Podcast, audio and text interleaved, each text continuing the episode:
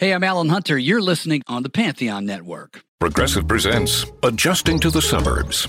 I never really thought about tools until I bought a house in the suburbs. It's like this weird homeowner test if I need a tool for a project and don't have it. And my neighbor Ted loves to give me that look when I ask to borrow a pole saw. A year ago, I didn't even know pole saws existed. And now I gotta borrow one from Ted? What is happening? Anyway, when you save with Progressive by bundling your home and auto, that's the easy part of adjusting to the suburbs. Progressive Casualty Insurance Company coverage provided and serviced by affiliates and third party insurers. The Venture X card from Capital One gives you premium travel benefits, perfect for seeing Taylor Swift the Eras Tour. Presented by Capital One. Ooh, I do love her. Earn five times miles on flights and 10 times miles on hotels through Capital One Travel. Enjoy your stay in Suite 13. Whoa, 13? That's Taylor's lucky number. The Venture X card from Capital One. What's in your wallet? Terms apply. See CapitalOne.com for details. This is the Decibel Geek Podcast with Chris Czynszak and Aaron Camaro. All right, yes, it's that all important time once again. You know it. It's time for the Decibel Geek Podcast. My name is Aaron Camaro, joined by my awesome friend and kick ass co host, Chris Czynszak. What's going on, man? Not much. Happy to be back and uh, excited to cover this topic today. I know it's going to be, what's the word, divisive for Mm. a, a lot of people, and we might actually come to blows this week. Yeah, I was going to say, if you've tuned in today to see brothers fight and argue, then you're probably also in the right place. Because I've seen Chris Czynszak's list, and uh, it's there's some questionable stuff on there. We're to hit all that today. We're to be talking about all the replacement singers over the years. A lot of our favorite bands have done it, have gone through it. You know, some of the most famous rock bands of all time have gone through it. And it's not an easy thing anytime. You know, it's always hit and miss when you have to replace the voice of the band. It's difficult because the voice of the band, the lead singer, is the front man. He's usually nine times out of ten the most recognizable member of the band. And he is such an important part of the band because his individual voice is what a lot of times sets a band apart from their peers. So when a band has to change lead singers, nine times out of ten it doesn't go good. Rarely it goes really good.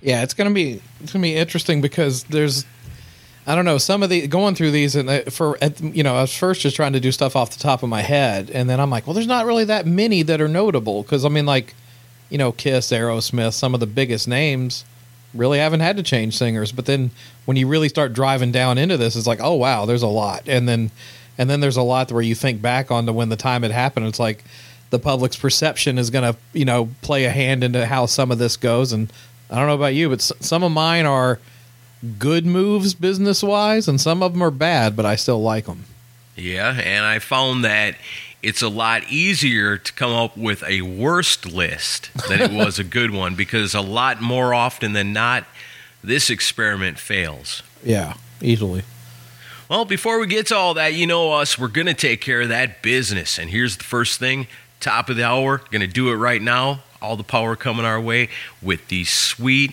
sweet reviews and recommendations. You know, it's a podcast. We've been doing it for 10 years now and uh, got a lot of people that have supported this show over the years. We appreciate everyone so much. If you've been listening to the show for any amount of time, you know that one of the very best ways to help us out is by leaving a review or a recommendation. The best place to do that is iTunes or Apple Music.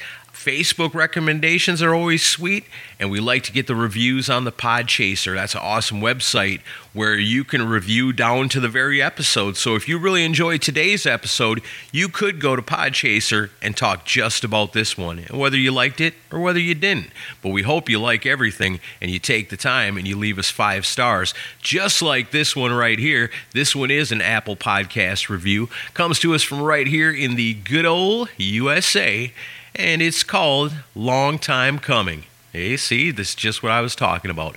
Five stars. Goes like this. Came across a mention of this podcast while reading an article on the sleazeroxx.com. Decided to check it out and have loved it ever since.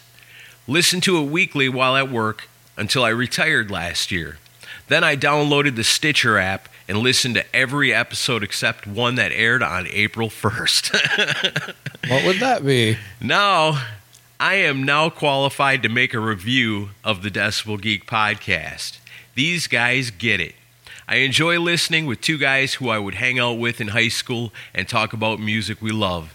I would recommend this podcast to anyone who enjoys hard rock and heavy metal. And when the world gets back on its feet again, I look forward to going out and supporting the bands we have all been listening to. Very cool. That comes to us from Cal VC right here in the USA. That's an awesome Apple Podcast review. Very cool. We haven't been on Sleaze Roxx in a long time. Nice to get some press for, from them. Um, but yeah, it's I'm so glad to uh, hear from longtime listeners like that. And uh, yeah, the uh, the April first episode that's infamous.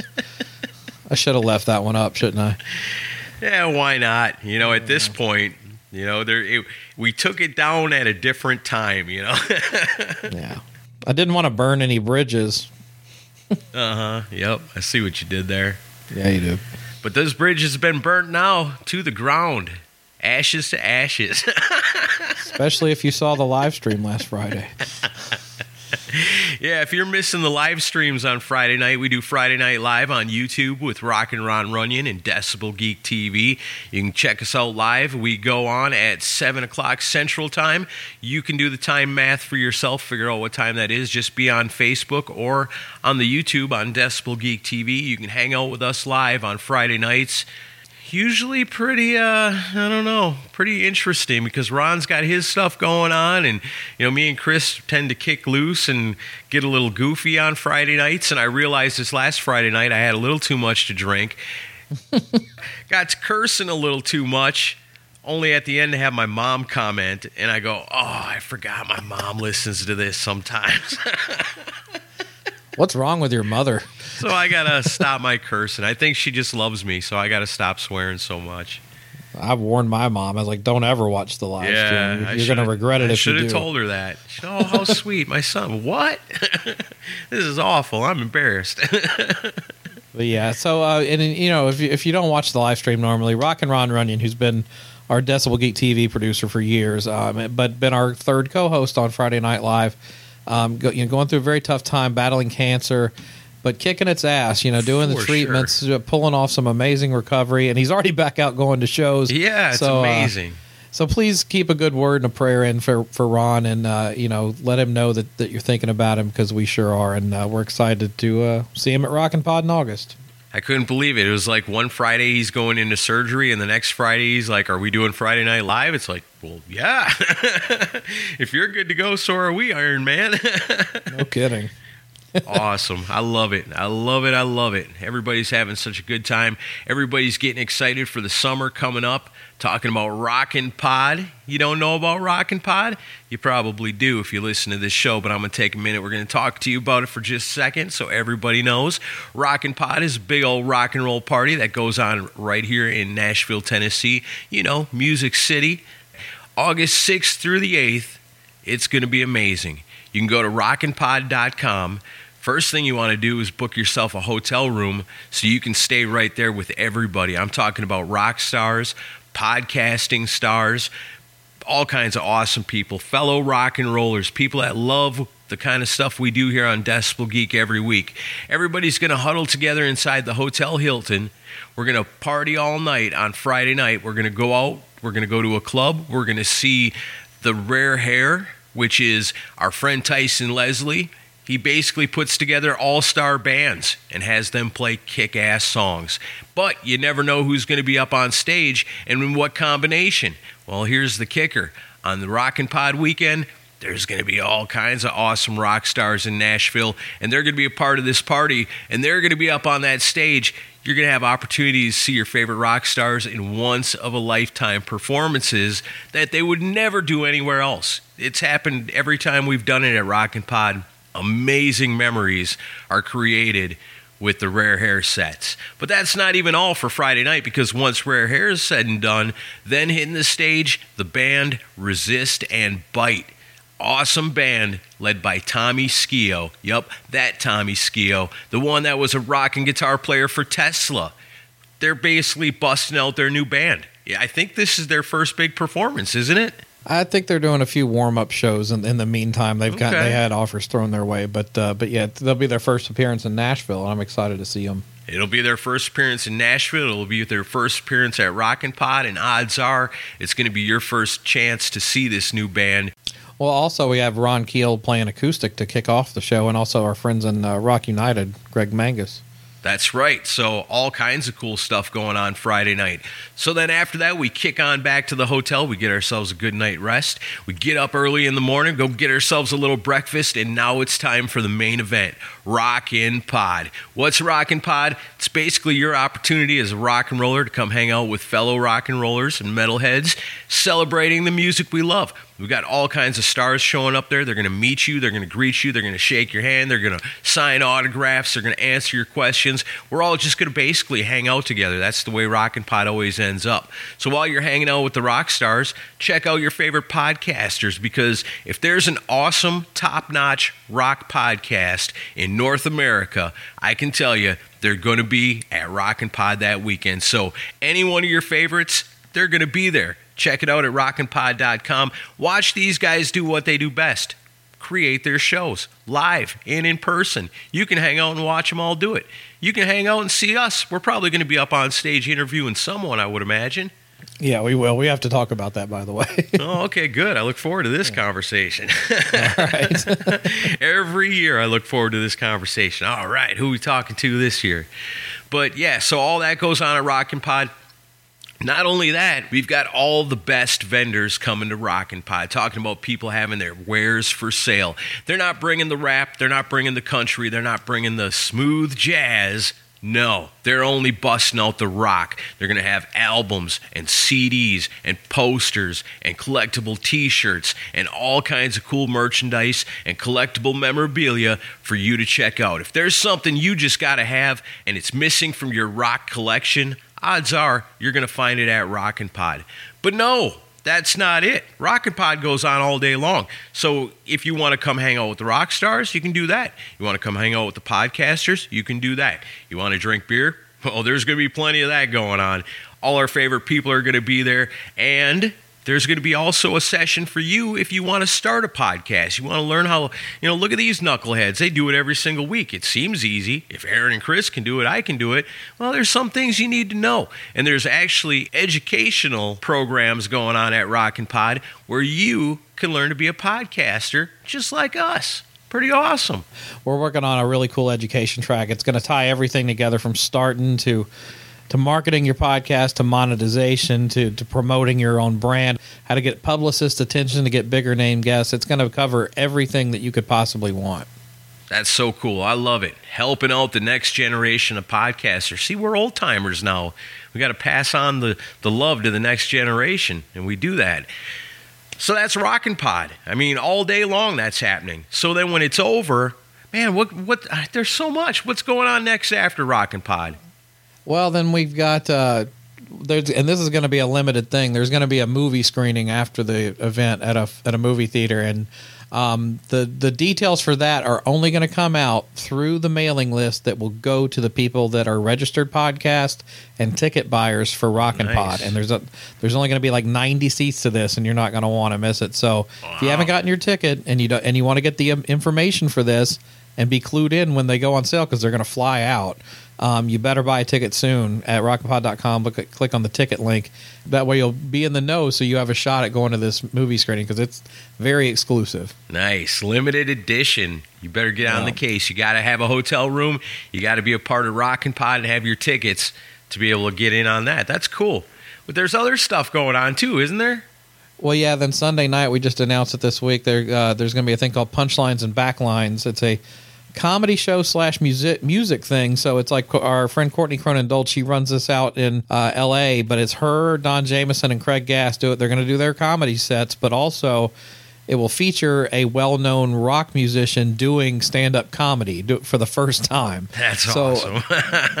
They're still putting it together as far as who the, the special guest is going to be, but the tickets did go on sale this week. That's going to be at a place called the High Watt, which is in the same building we're doing the pre-party at, which is Mercy Lounge. So Nice. the ticket link for that is available now. Go to rockinpod.com, click click on tickets, and you can go ahead and get your comedy show ticket because once they announce a special guest for that, those are going to fly out the door also. So awesome, man. Just a little over a month away. And then I'm going to collapse. Yeah, I bet you will. Me too. I'm so excited. You know, we've all been denied it last year, so everybody's doubly excited this year. Rockinpod.com is where you can get all your information for that. It is the rock and roll party of the summer. It is Rockin' Pod. I can't wait. So, all that, we've also got an episode to do, but we also did an episode last week, which was an all time favorite, one people really like, a little nostalgia. We went back to 1995 and went through a metal edge. What a strange time in music that was. Yeah, definitely a transitional period for sure. But yeah, the, good feedback on that. A lot of comments, a lot of shares, and uh, let's uh, tip our hat to the people that shared on Facebook and retweeted on Twitter with our Geeks of the Week this week. Geeks of the Week this week are Adam Cox, Matt Ashcraft, Al Horta, Eric Luzier, Darren Parkin, Rob Webb, Kevin Williams, Sean Cullen, Simon Catt, Todd Cunningham, Paul Korn, Pantheon Podcast, Shay Hargett, Joseph Capone, Mark Alden Taylor, Mark and Jerry BS Sessions, David Glenn, Keith Rockford, The Bakery Podcast, Aaron Baker, Jay Shabluski, Grayson Gallegos, Mike Parnell, Jeffrey Mendenhall, Mikhail Burrell, John Phillips, Steve Selepsky, Alan Black, Steve, Hakon Bergstad, Alan Deshawn, Doug Fox, JJ Peabody the Soul, Kevin's on Fire, Ernesto Aguiar, Vet, Halen Eladio, JJ McElhenney, Kristen Schimbeck, Rock and Ron Runyon, David Cathy, Scott Crouch, and as always, The, The Mooger Mooger Fooger. Yeah, those are our people, our very, very favorites. They take each episode, they go out, they share it, they retweet it, and they spread the word about what we've got going on here at the Decibel Geek podcast every week. And that's why they're honorary geeks of the week. Hey, you remembered Kristen, Ron, and David Cathy this week. That's awesome. Yeah. You're not going to get in trouble. I'm not because I have a template with their names already put on. Don't bring that up. yeah, he got Chris got in trouble for uh, not recognizing some of the shares. I think I got everybody this time, but I'm sure somebody will come back. Hey, you forgot me. But yeah, I do the best I can. All right. Well, we appreciate everybody that does it. If you love this week's episode, get out there, share it, retweet it, and next week you will be an honorary Geek of the Week. It was mentioned in Geeks of the Week. We are a proud part of Pantheon Podcasts.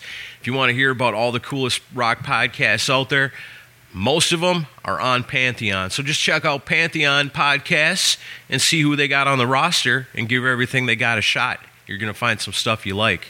Guarantee it. So now, are we ready to fight? I don't know if we're going to fight, but we're going to have a we'll have a lively discussion, I'm sure. at the very least. All right, so this is a contentious thing, whether you're a member of the band or whether you're a couple of guys trying to do a podcast about it. There's always going to be disagreements on this because everybody's got different flavors they enjoy. Everybody likes different styles. Everybody likes different things. So when it comes to two different singers for one awesome band, it makes it easy to draw the line and say, I'm this and you're that. You like him, I like the original. Oh, the new guy is way better. But here's a whole bunch of bands that we went through, and I kind of put together a list. And we're each going to pick our top five best and our top five worst. But before we get to those, let's kind of go through the list and talk about some of these other ones because I think there's some good talking points in a lot of these and could be some arguments, maybe even.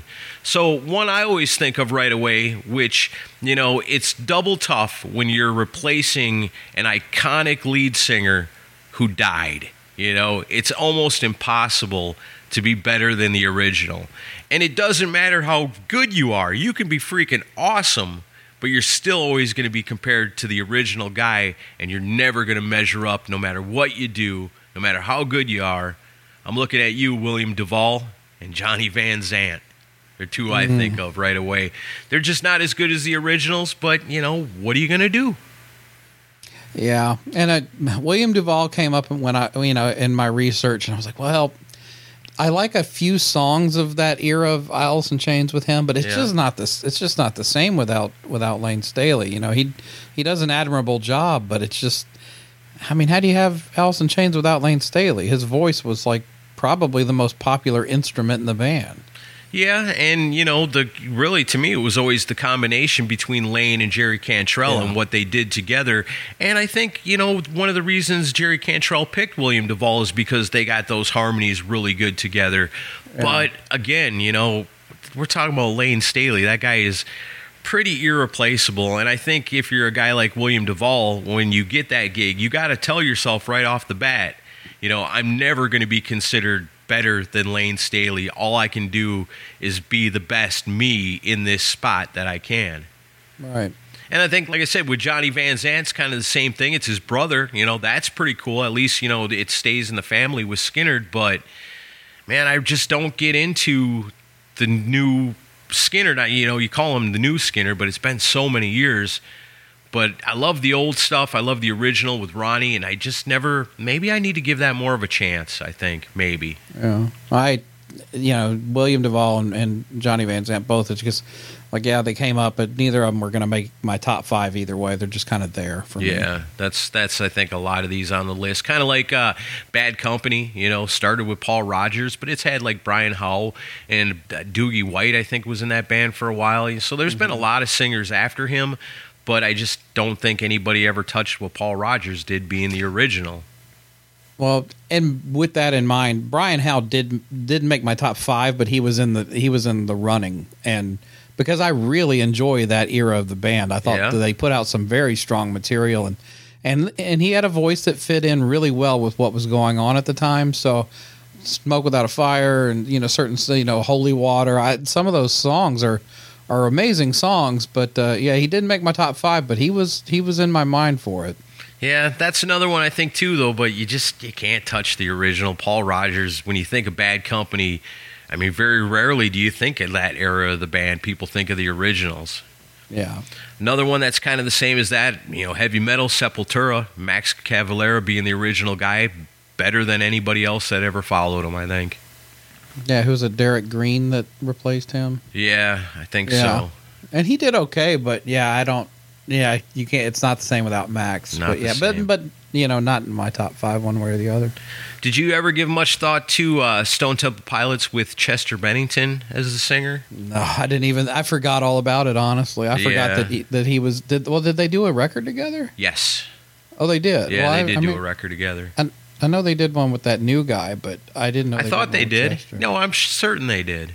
Oh, okay. No, But either way, I- it it doesn't. I just don't think it can ever. Yeah, you know, Stone Temple Pilots again. The front man is kind of the focal point of most bands, and so Scott Weiland was definitely that in Stone Temple Pilots.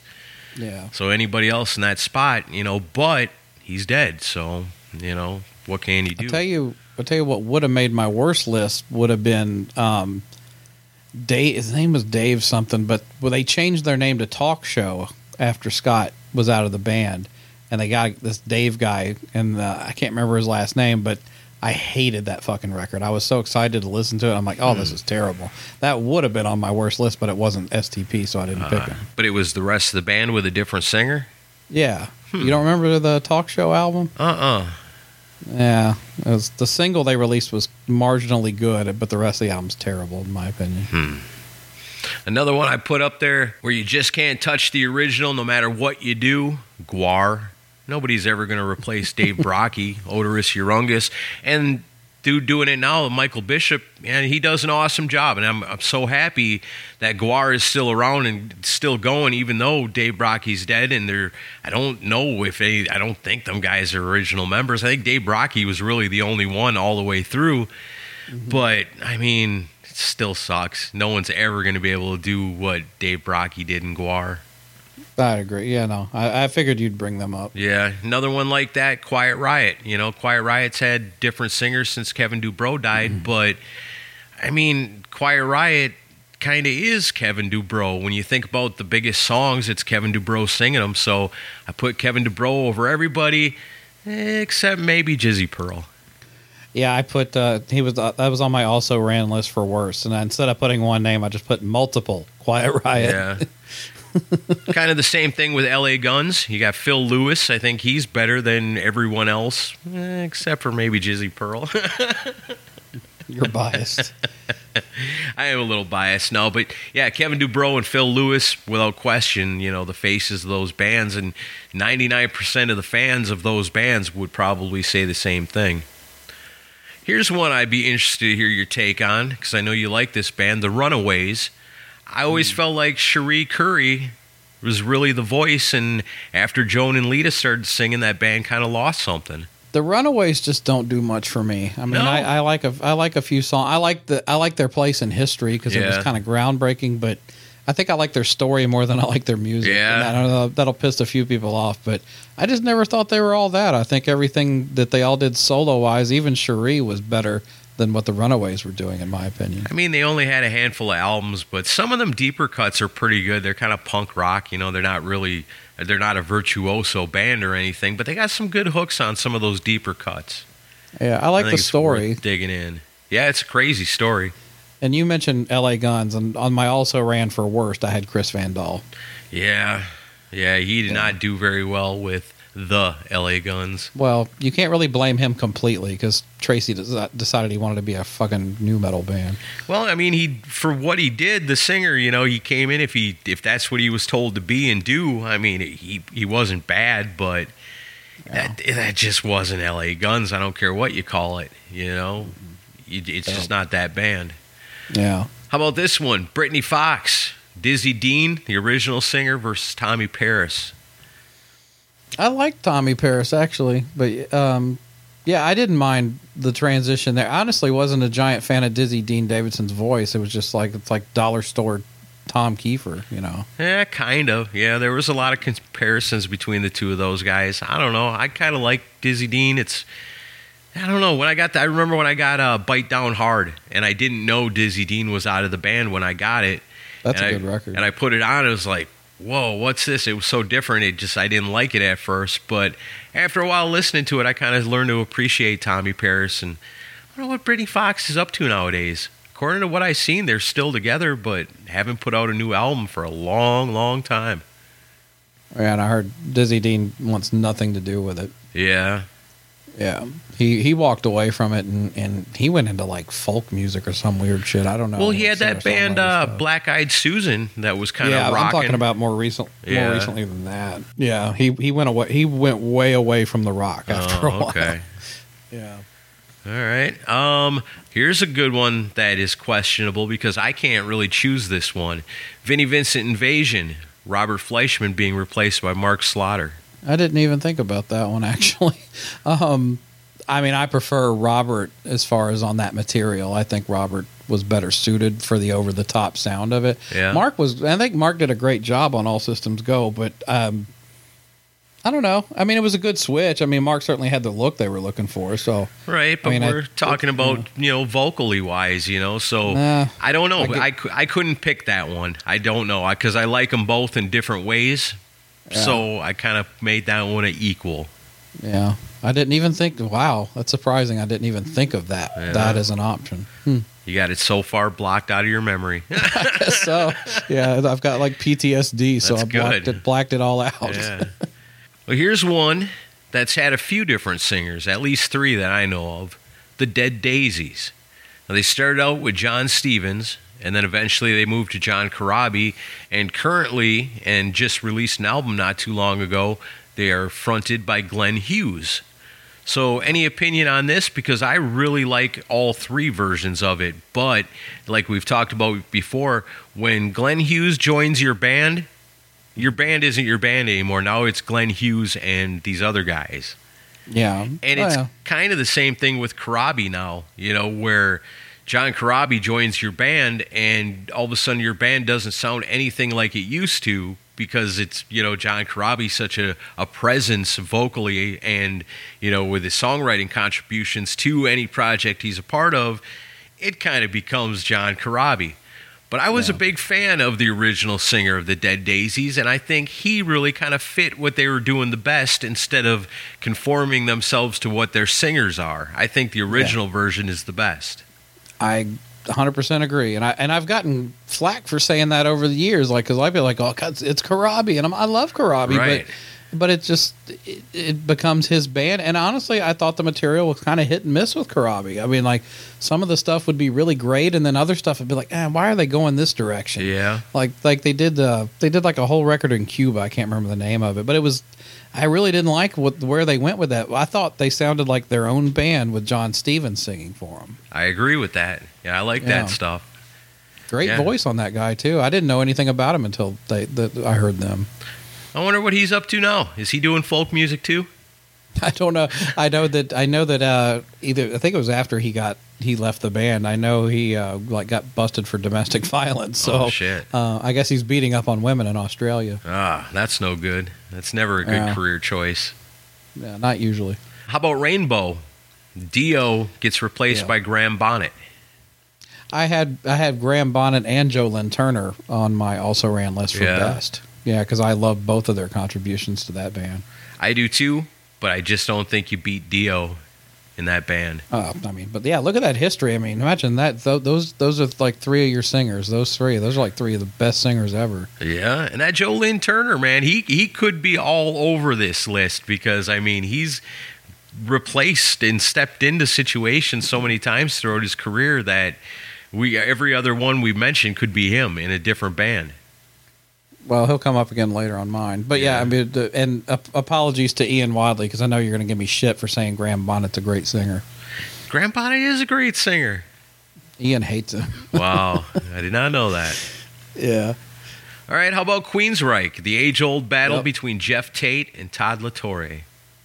I Todd La Torre was on my also ran list for best because Yeah? I mean, God, li- listen to what Queensryche was doing before Tate finally was out of the band. Oh, some horrible, horrible material, and then they get Todd La Torre and like that guy. I mean, he is a bit of a sound alike of Tate, but if you're a Queensryche fan, that's kind of what you're going for. And I actually really like the material they they've done on their their newest stuff. Uh, the Verdict album's a great record. Right on. See, I don't really, I don't know. I guess that's uh, that's another one of those bands that everybody tells me I really need to give more of a chance to, but I just didn't get into them when I was younger, so I wasn't really sure. But I wanted to bring that one up and see what you thought of it. Yeah, I, I like them. All right, here's a band that's had a few different singers over the years. Best known with the lead vocalist Sebastian Bach, who was eventually replaced by Johnny Solinger, who was eventually replaced by Tony Harnell, but they never recorded nothing with him. And now they got ZP Theart as the lead singer, but we haven't heard anything because that's gotten pushed back, the new release with the new singer. Skid Row outside of Sebastian Bach, does anybody make the cut? Not for me. I mean, I this was a bit of an afterthought. I mean, I thought about him. Prayers out to Johnny Solinger going through a horrible health crisis right now. Yeah, it's Um, terrible. But uh, I thought Johnny did a good job for what he was able to do. But I mean, you know, as much as a Bach as a human annoys the hell out of me, I mean that he's a once in a generation vocalist, man. So I mean, like, good luck replacing that. It's just, and I don't blame Rachel and, and Snake for for moving on without him, and I don't blame him for not wanting to reunite with him because it sounds like he's a nightmare to work with. But I mean, when you look at the body of work, I mean, they're they're never going to top that original stuff. I'm sorry. No, it's true. You know, that was a special, magical aligning of the stars with that band. And when it all came together, it exploded and was amazing for three short albums, you know, and then it was gone. So Yeah. burnt fast and burnt hard and burnt out. I mean, the stuff they did with Johnny Solinger, like they said, you know, not a lot of people were really excited about Skid Row without Sebastian Bach, but they had to have somebody that could sing the Sebastian Bach songs, plus be able to contribute to new stuff. And I think Johnny Solinger was a perfect fit for that. And those albums that Skid Row did with him, man, I really recommend them. If you can listen to them with an open mind, and if mm-hmm. you were a fan of Skid Row, there's not really nothing on there that you wouldn't like and Tony Harnell really didn't get much of a chance in the band, you know, and uh, we're still waiting to hear the new one, the part three of the trilogy that's got the debut of ZP Theart from what DragonForce. Yeah, DragonForce, and you know, an amazing singer. So you know, it, I'm I'm pretty anxious to hear what they're going to do with him because he can hit the soaring notes that that Sebastian used to. Yeah, well, should be interesting. All right, so now the rest of these on my list, these are ones that uh, I definitely felt were bad, and I didn't. They, but they didn't quite make the cut on my final worst list. But after Jim Morrison died, Ray Manzarek and Robbie Krieger tried to hold it together and take over lead vocals for themselves, but that wasn't happening. You just can't replace the Lizard King. No, I didn't. Uh, I didn't expect that one to come up, but yeah, I, I forgot about that. Yeah, honestly. yeah, they tried to do it, but not happening. Um, another one that I always, you know, because I like the band Sublime. They kind of got that heavy reggae stuff going on. It's like gangster metal reggae. And then Bradley Nowell died. You know, they, they as they became popular, the dude was dead before they really hit. And then years later, I guess from what I read, against his wishes, like because he, he, was a bad druggie and he knew he could die at any time, and he told him, you know, when I die, don't carry on the band without me because I'm the one that writes all the songs, you know. And uh, when I die, Sublime dies. And then years after he died, all of a sudden Sublime came back, but they were called Sublime with Rome, and it was just like a bad cover version of Sublime, you know. so it was terrible, and I I wanted to like it, you know, because I I like that old heavy reggae stuff, you know. Sublime really did something unique there with that, and found a way to do something cool and new, and I always kind of dug it. So I really wanted to give that a chance, and it sucked hard. It was really bad. I never even cared enough to listen to it, so yeah. I don't even know what it sounded. I figured it was going to suck though. Yeah, it sucked bad. Don't waste your time. If you like Sublime, yeah, it sucks. If you don't like Sublime, ugh, yeah, don't even go near it. I'm not even really a fan. Another one that's kind of similar to that is Blind Melon. You know, Blind Melon, Shannon Hoon was the lead singer. Everybody knows him for the song No Rain, which is, God, probably their worst song, but their most well known. And uh, i w- I'm a fan of Blind Melon. I like some of their deeper cuts. They got some heavier stuff that I dig. And a few years after Shannon Hoon died, Blind Melon was back with a new singer. Kind of the same thing as Sublime. How do you, you know, you just you can't replace that guy. You can't call it. I mean, I guess you can call it Blind Melon, but it definitely ain't. I think the dude's name was Travis Warren. I think, if I'm not mistaken, Blind Melon is still together out there somewhere playing, but you know, when you got an iconic lead singer like that that dies, it's just kind of impossible because, I mean, that dude was the main dude in the band. That's who everybody knew. Nobody thought or probably knew the drummer's name or the guitar player's name, but everybody knew Shannon Hoon. I didn't even know they did anything without him personally. I feel I feel like I was lost. I don't even remember that. You ain't missing nothing, my friend. okay. You ain't missing nothing. Uh, another one on the top of my list of the ones you just can't replace. I got to put Fastway right up there. Dave King, the original singer, was awesome. And then years later, kind of had different singers doing different things, and it just didn't measure up. They had that Lee Hart, that made the band kind of poppy, you know, 80s poppy kind of band. But when Dave King was in the band, Fastway was a legit metal band, you know, real hard rock, bordering metal band, and he was an awesome singer and fit with that band perfectly. And so, yeah, they nobody could ever touch Dave King in Fastway. I don't think. Yeah, I agree with that completely. Yeah, I can't replace that guy. Too good. Yeah, so then that's all I got for the worst. You got any I missed that before we get to the top five ones? Yeah, I've got a few that uh, I don't know if you're going to like some of these. so um, let's see. Well, actually, I've got. Well, I'm looking at because there's some that affect your list, so I'm not going to mention those. There's actually one that uh, I wanted to, and this is a bit of a cheat, but I want to say that the, and this should have made my list, but it's not really a human. The worst replacement singer is the Dio Holiday. yep, that's right. That's number one, unanimous. Yeah, I mean, if you're not going to have a physical person on stage, I can't really vote for you.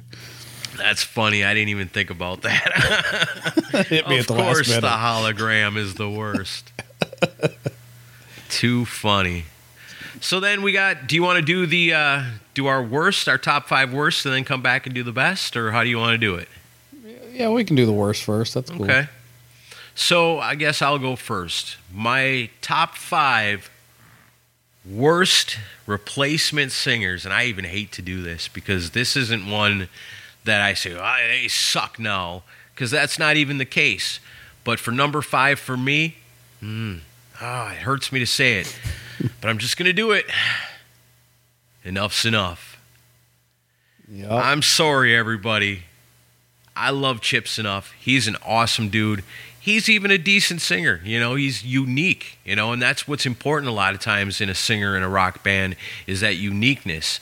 And I think it's great that the band is carrying on because these songs should still be sung. And if they're going to be sung by anybody besides Donnie Vie, it should be Chip Z'Nuff.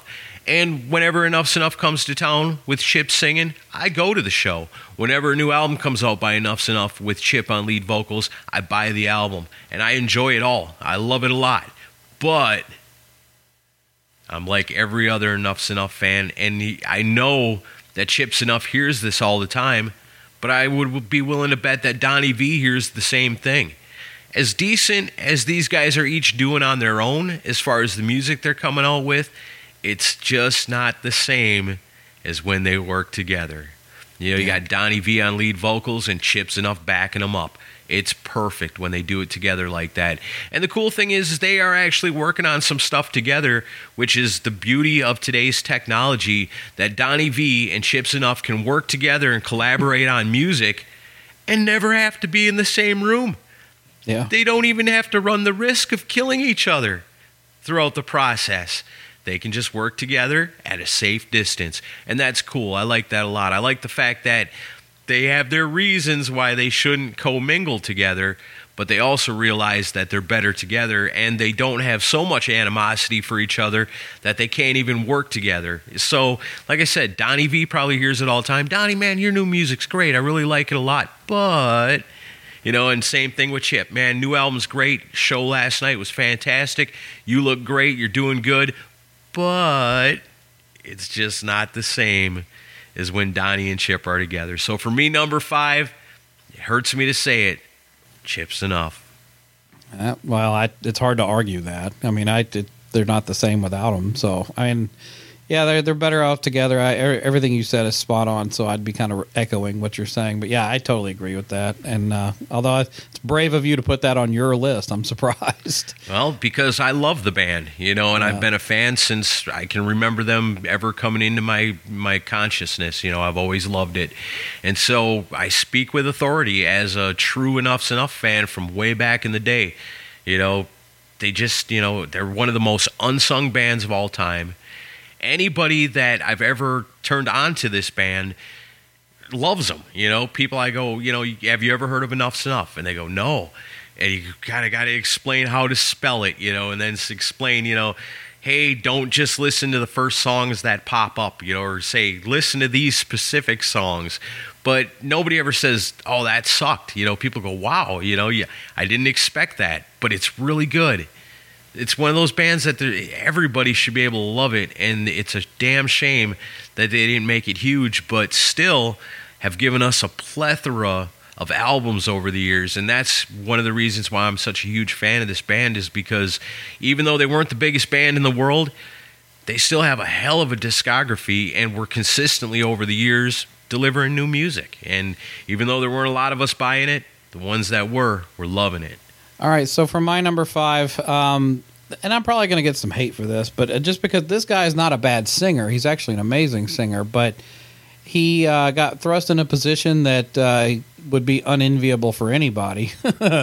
Imagine replacing uh, a person that is known as the metal god. Yeah. And uh, the first album you're on is the follow up to Painkiller, which is an absolute masterpiece. And uh, I'm talking about Ripper Owens replacing Rob Halford. That's my number five. Uh, this is. I don't like these two records that he did with them, Jugulator and Demolition. Now, is that his fault? I don't know. Glenn Tipton was driving the ship at that point, and of course, without Rob Halford's voice on there, it's different. I thought Ripper did great on the, the live stuff he did with Judas Priest. Uh, Yeah. Certainly, the acoustic version of Diamonds and Rust is one of the best best versions of that song with him singing on it. But uh, yeah, I don't know. This uh, I this was a this pick for me. You know, it came to mind pretty much right away because Rob Halford is a legend. Good luck replacing a legend. Ripper did an admirable job, but I but it just I don't think replacing Rob Halford with anybody would have been a good move at that time. They probably would have been better off taking a break and waiting for Rob to get the side projects out of his system. Yeah, or, you know, and this comes up a lot when we talk about these kind of situations, change the name of the band. I mean, they brought in Ripper Owens same thing. You know, we want to do new stuff. We want to keep moving forward with our new singer, but this guy's got to be able to rock the old stuff because that's what everybody wants to hear when we go out and play live. I think Ripper was cushioned by the fact that the story was so cool. It's almost like a fantasy, you know. You're in a cover band, you know, of your favorite band and you got their posters on your wall and then one day you're the lead singer of that said band, you know. It, it's a fantasy scenario. It's something that young rockers would fantasize about. So, you know, I think that kind of cushions it for them. It made people kind of like them more where in a lot of these situations you're you've all you've got like instant hate because you're not that guy, you know. And I think Yeah. Ripper Owens is probably protected a little bit that way. But the music was way different too. Kind of we talked about with uh, Chris Van Dahl and Tracii Guns on that LA Guns album. This was a time where Priest was really kind of getting really heavy, you know, trying to Yeah. border more on you know really seriously heavy metal as opposed to like the hard rock that they were doing up to that point. So you know a name change couldn't have hurt, but then again you know you talk about that time. There's a lot of equity in the name Judas Priest. It's a real gamble. Sometimes it pays off, but not when you're trying to replace Rob Halford. Yeah, and I mean, like you know, I'm kind of putting blame on on Ripper for the material, which that's probably not fair. But I mean, if I do have to say something good about well, Jugulator in particular, the song "Cathedral Spires" is a great song. Yeah. I'll give it that. Yeah. But uh, but yeah, just no. That's that was the one that came to mind, and he's my number five. I put him at the very bottom of the list. So I mean, uh, but yeah, that's who I that's who I went with for number five. Not bad. I think that's probably one of the top ones everybody thinks of when you think about replacement singers too. Yeah. All right, so for me, number four, we'll talk about Great White. You know, Jack Russell and the rest of the original band, they just can't be together. Kind of like the Enuff Z'Nuff thing. It's not healthy for anybody to be in the same room as each other when you're Jack Russell and Great White. And Great White's had Terry Ilous as the lead singer, and currently they have Mitch Malloy as the lead singer, which, you know, much maligned Mitch Malloy in Great White. A lot of people don't like it. I think even Terry was a little more accepted than what Mitch is. But to me, man, Jack Russell and Great White, I, I wish there was a way. I wish there was a way to create a bubble where they could be at the same place at the same time, but not have to breathe the same air. It's a shame because to me, Jack Russell is the quintessential voice of that band. It was the perfect combination of a heavy metal, borderline hard rock band that also was going to mix in, kind of evolve to mix in a little bit of blues. So you almost got like a, a super heavy blues band. And Jack Russell, man, his voice fit all that perfectly. So they together kind of created something new with what they were doing. And to try to replicate that, you know, lightning in a bottle with any other singer, even Mitch Malloy, which he really don't fit but nobody fits in Great White like Jack Russell, and nobody they've gotten since has been able to do it. And you know what? Kind of, maybe to a lesser extent, even the same thing with Enuff Z'Nuff, where Jack Russell's Great White, they put out an album a few years ago, and it was okay. You know, it wasn't bad. But the same mm-hmm. thing, Great White's putting out albums with Terry Ilous, and it wasn't bad. It was okay.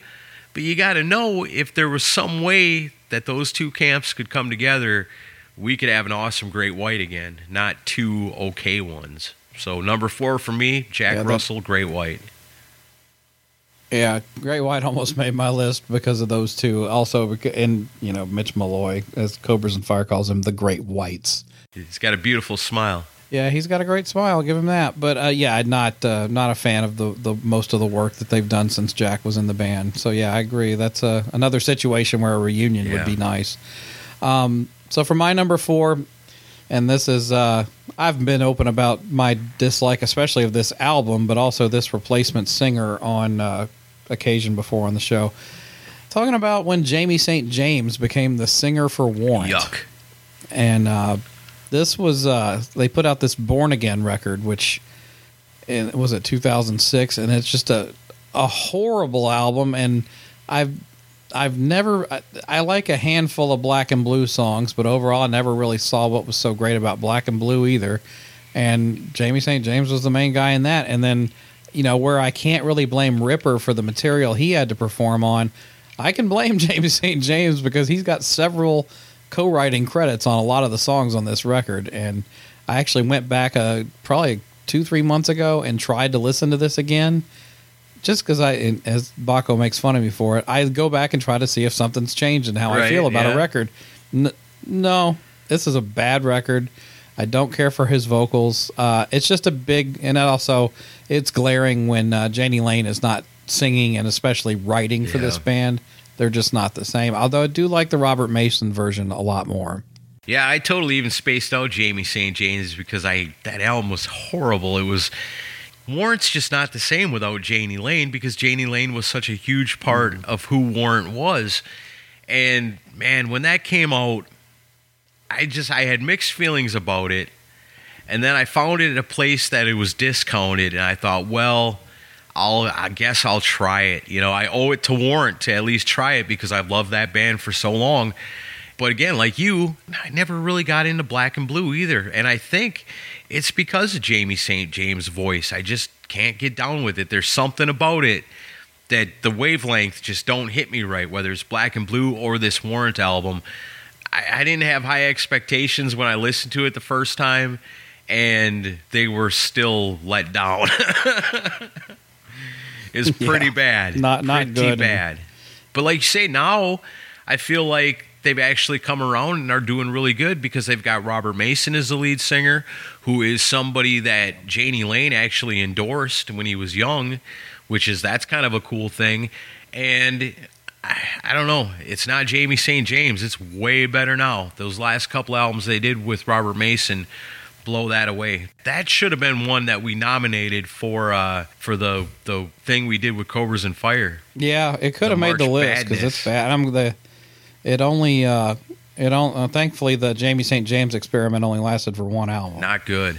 Not good. All right, that's your number four. So my number three worst lead singer replacement is Turbonegro. I've talked about this band uh, quite a few times, I guess, over the years. It's a band I discovered, I guess, way after they came out. This was something that I found the CD and didn't really know what it was, and listened to it and was blown away by how good it was. And they had a singer they call Hank Von Hell. He just put out a solo album like a year or two ago that was really, really good. But Turbonegro goes on without Hank, and their singer now is known as the Duke of Nothing. I think his name is Tony Sylvester. And man, as much as I like Turbonegro, the band, the everything about it, I listened to that newer Hank Von Hell album and I love it, but I tried to listen to the new one that they came out with first with the new lead singer, and I just didn't like it. I don't know why. I should like it, but I don't. And so I've never really gone back to them after that. But I listen to the classic stuff all the time. But I think that's another one too, where the lead singer is so much the focal point of the band. But I don't know if that's even a, a fair assessment there either, because that's kind of a band full of unique characters too. So I don't know. I guess I'm just going to say it. The new lead singer sucks, and they need the old one back. Well, I mean, calling yourself the Duke of Nothing is about the least exciting stage name I've ever should heard. be the Duke of something, something, yeah, but nothing. that'll be his Yeah. replacement. I'm the Duke of something. They're like, you're hired. it's a step up. Oh man! All right, well that that's interesting pick. I need to listen to more of their stuff. I'm I've th- now I did listen to both new records from both artists you mentioned. I did like the Turbo Yeah. Negro one, but I, the Hank Von Hell album was that's going to be like a modern day classic. I, I mean, from that I listened to the shit out of that record that year. Yeah, that was one of my top albums of the year that year. Either number one or number two, I think. It was really good. I hope he comes out with more. Yeah. So uh, we're getting into my, my my top three worst, and uh, I felt very strongly about all three of these. So um, the first one, and we'll touch on this band later, I'm sure too. I'm going to talk about Van Halen, and the one that most people are probably thinking is Sammy replacing Dave. Not for me. What tops that is Gary Cherone replacing Sammy. Yeah, I don't know. I don't know about that. have you listened to the Van Halen three record? With I have, Gary Cherone? and it's not very good. It's an absolute pile of horse shit. It's one of the worst records I've ever heard in my life. Somebody did a funny. Uh, this guy called Todd in the Shadows on YouTube does these things called train records and like albums that are train wrecks, and he kind of he perfectly sums up how it is. But oh my god, this is a and this is just a terrible choice in general. I mean, Gary Cherone is great and extreme for what he is. He's a talented singer. But man, the results from that record of these guys working together are just horrifying. Um, the the lyrics are bad. Uh, Gary Cherone doesn't sing like he normally does in Extreme. He goes way over the top in this record, and uh, the writing is it's like a bunch of half baked riffs that never get turned into full songs. And I gotta wonder how bad off Eddie was on drugs and alcohol when this album was made because it just sounds incredibly unfocused. And I did see them live, and Gary was. It was cool to have a good set list because Gary was willing to do more Dave era stuff. But aside from that, he was an annoying performer. I mean, he did okay, but just I this one came to mind immediately was Gary Cherone because just the wrong fit for Van Halen. And I have my thoughts on Sammy, and we'll get to that later. But but yeah, definitely Gary Cherone is in my See. I don't know. I'm going to probably disagree with you a little bit on this one that maybe you got this one ranked a little high because to me, it's kind of a lateral move, really. I mean, you got Sammy Hagar and you lose him and you pick up Gary Sharon. So Van Halen 3 really kind of sucks. There's maybe two songs that are pretty good on it, and that's really it. But if I look at the Sammy Hagar era stuff, there's usually an average of two good songs on each one of those albums too. So to me, I don't think it's that terrible of a move. I think it's kind of a it's an equal. It's a lateral move. It ain't no better and it ain't no worse. No, because I mean, the at least the I may not uh, like Van Halen. Mean, we're gonna get more into this with Sammy later, but the, the Van Halen with Sammy in the '90s, yeah, they did become housewife rock. Yeah. I mean that there's no questioning that, but the songs were at least cohesively written and structured. Like this, what they did with Gary just sounds like demos that got released as a record. Even the production is horrible on it, and it just but the lyrics are so. And Sammy's not known as a wordsmith either. But Sammy's lyrics come off like fucking Shakespeare compared to what Gary put out on this record. But kind of the same thing too, you know. the- I think the reason why Gary Cherone sounds weird and it's uncomfortable on that album is because of the same way when Sammy took over after Dave, where you could tell that Sammy was kind of pressured to sound like Dave, uh, especially that first album they came out with with him. And I think it's kind of the same thing here, where Gary Cherone is kind of being pressured to not just replace Sammy Hagar, but be the new Sammy Hagar. And of course, that's going to be uncomfortable for him, and he ain't going to feel like, you know, he's brought in and be like, hey, we love what you did in Extreme. We want you to do that here. It probably would have been a lot better because at least he'd have been comfortable instead of, no, you know, maybe you should do it more like this. That's how Sammy would have done it, is how I get the feeling on some of these songs on this mm-hmm. album. And like I said, I can't defend the album. The album does suck. But you know what? If they'd have put out another one after that, maybe there would have been four good songs from this era of the band. And, you know, you put out two more albums after that, and then all of a sudden you're equal with Sammy Hagar. You got the same amount of good songs. I don't know. I just, but yeah, the I don't know this one. I have. I'm not crazy about most of the Sammy Hagar era, but the Gary Cherone era, I, I'm not crazy about anything. Yeah. So I have to, I have to put that higher for me. All right. Well, two song difference in opinion. More than that. All right, so that's pretty good, I guess. I don't know if I agree with it, but you know what? We each got our own list for a reason. So here's my number two worst replacement singer of all time. It's got to be Blaze Bayley, right? I mean, come on, replacing Bruce Dickinson with him. I mean, at least Ripper Owens, you kind of had the feeling like, all right, here's a guy that not only can he handle the old stuff, but he's going to be good coming forward too, and actually does have a handful of decent songs, you know, that he was able to help create with Judas Priest in that era of the band. I can't really say the same for Blaze Bayley. I mean, Blaze Bayley doesn't fit in any kind of way. I don't really ever listen to the albums with Blaze Bayley on them. I wasn't excited when it came out and it, when it was new because I thought, geez, who's going to replace Bruce? And it just never, none of it, none of it ever did anything for me. And I was really happy when Bruce Dickinson came back to the band. Yeah. No, I. If you hadn't picked this, I was going to. Yeah, I think this is one that would be up high on pretty much anybody's list. I'm still baffled that Blaze Bayley is the guy who got this job. Yeah. I because every time I've tried to, li- and I'm not the biggest Bruce Dickinson fan, but I'm like, you, but you have to give props where they where you where they're deserved. Bruce Dickinson is an incredible singer, and then you go to Blaze Bayley, and you every time I listen, I'm like, this guy can't sing worth a shit. I just. I've and I've listened to other stuff he's done outside the band. He just he's not a good singer. And I'm thinking, what were you smoking, Steve Harris? Why did you decide to hire this guy? Yeah, I'd love It to makes no sense at all. I'd love to know what was the the thinking behind that. Like when you said, you know, because I gotta imagine they they must have went through like tryouts. I would think. And they probably found some guys, probably some guys from Argentina that could sing just like Bruce Dickinson. You know the guys. I hear them on the YouTube all the time. There had to have been guys out there that sounded just like Bruce, kind of the same route that Priest went to try to find somebody that could do the classic era songs justice.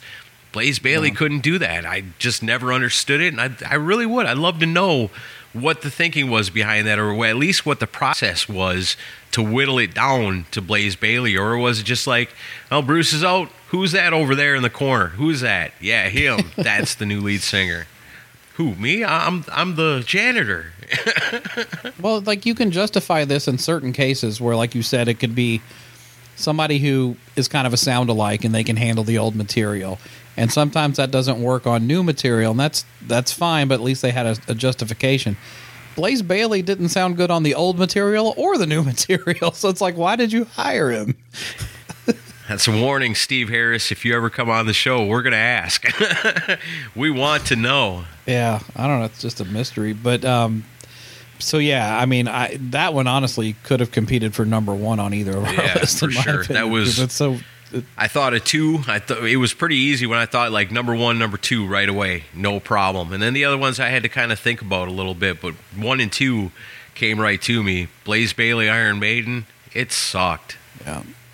So my next one is not uh, is uh, this one won't, won't shock anybody, but uh, it came to mind immediately just because how it shows the level of e- th- th- there's no higher level of ego than the reason that this situation happened, and I'm talking about Yngwie Malmsteen becoming his own singer. I wondered about this. I saw your list and I didn't understand. So, you think Yngwie Malmsteen is better than any singer he's ever had?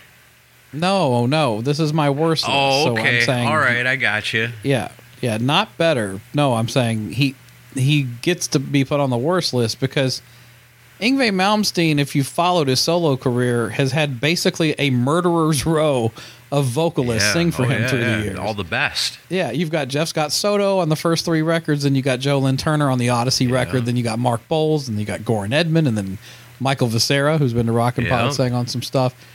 And then he decides, I don't need these guys. I can do this myself. And it's like, and I don't know if you've heard, have you heard Yngwie sing? No, this is all new to me. I had no idea Yngwie was singing his own. Is this something new he just started to do? Oh no, he's been doing it for a few Oh, years okay. now. But it's, uh, but I mean, I, he sings okay, but it's like, what the hell, man? I mean, the stories are legendary about him playing live, where he'll get his bass player and his keyboard player and his drummer to be right off in the corner, and then Yngwie gets ninety five percent of the stage. Yeah.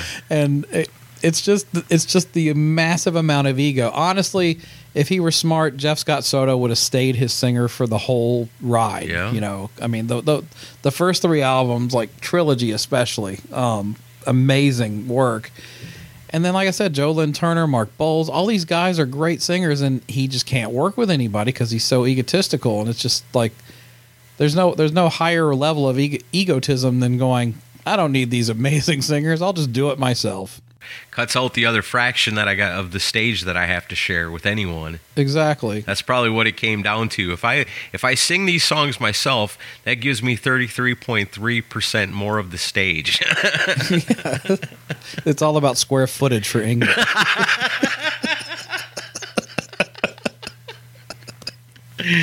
Makes sense.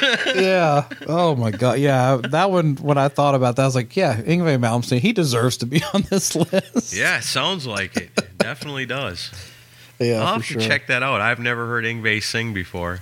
Yeah, he he he finally found his soulmate himself. Yeah, he's no Jeff Scott Soto, eh? You got that right. All right, so that brings me to my number one worst replacement singer of all time. And you're wondering when it was going to get brought up because you know it's going to come up one way or another. But to me, number one worst, without question, popped into my brain immediately when we talked about doing this.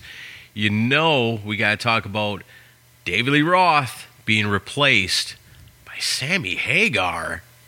Yep, it really happened. Some people actually love it. I can't understand it. David Lee Roth and Van Halen, those albums are some of the greatest things ever recorded. Almost every single song is amazing, a classic, something I just never would want to live without. When I was a kid, I found out about Van Halen because my aunt had 1984, and it was amazing. And so I'm this little kid. I don't know nothing about Van Halen. So then I start trying to figure out how to hear other Van Halen. And it's like, oh man, I, and I love it. But I'm the only one of my young friends that knows about Van Halen. So then MTV comes around and we're getting a little older. And now it's my time to be old enough to start buying my own albums and my own CDs and cassettes and things. And what do I get? Van Hagar. And all I could ever think was, why did they do this? You know, Van Halen was like the greatest. Why would they do this? You know, why?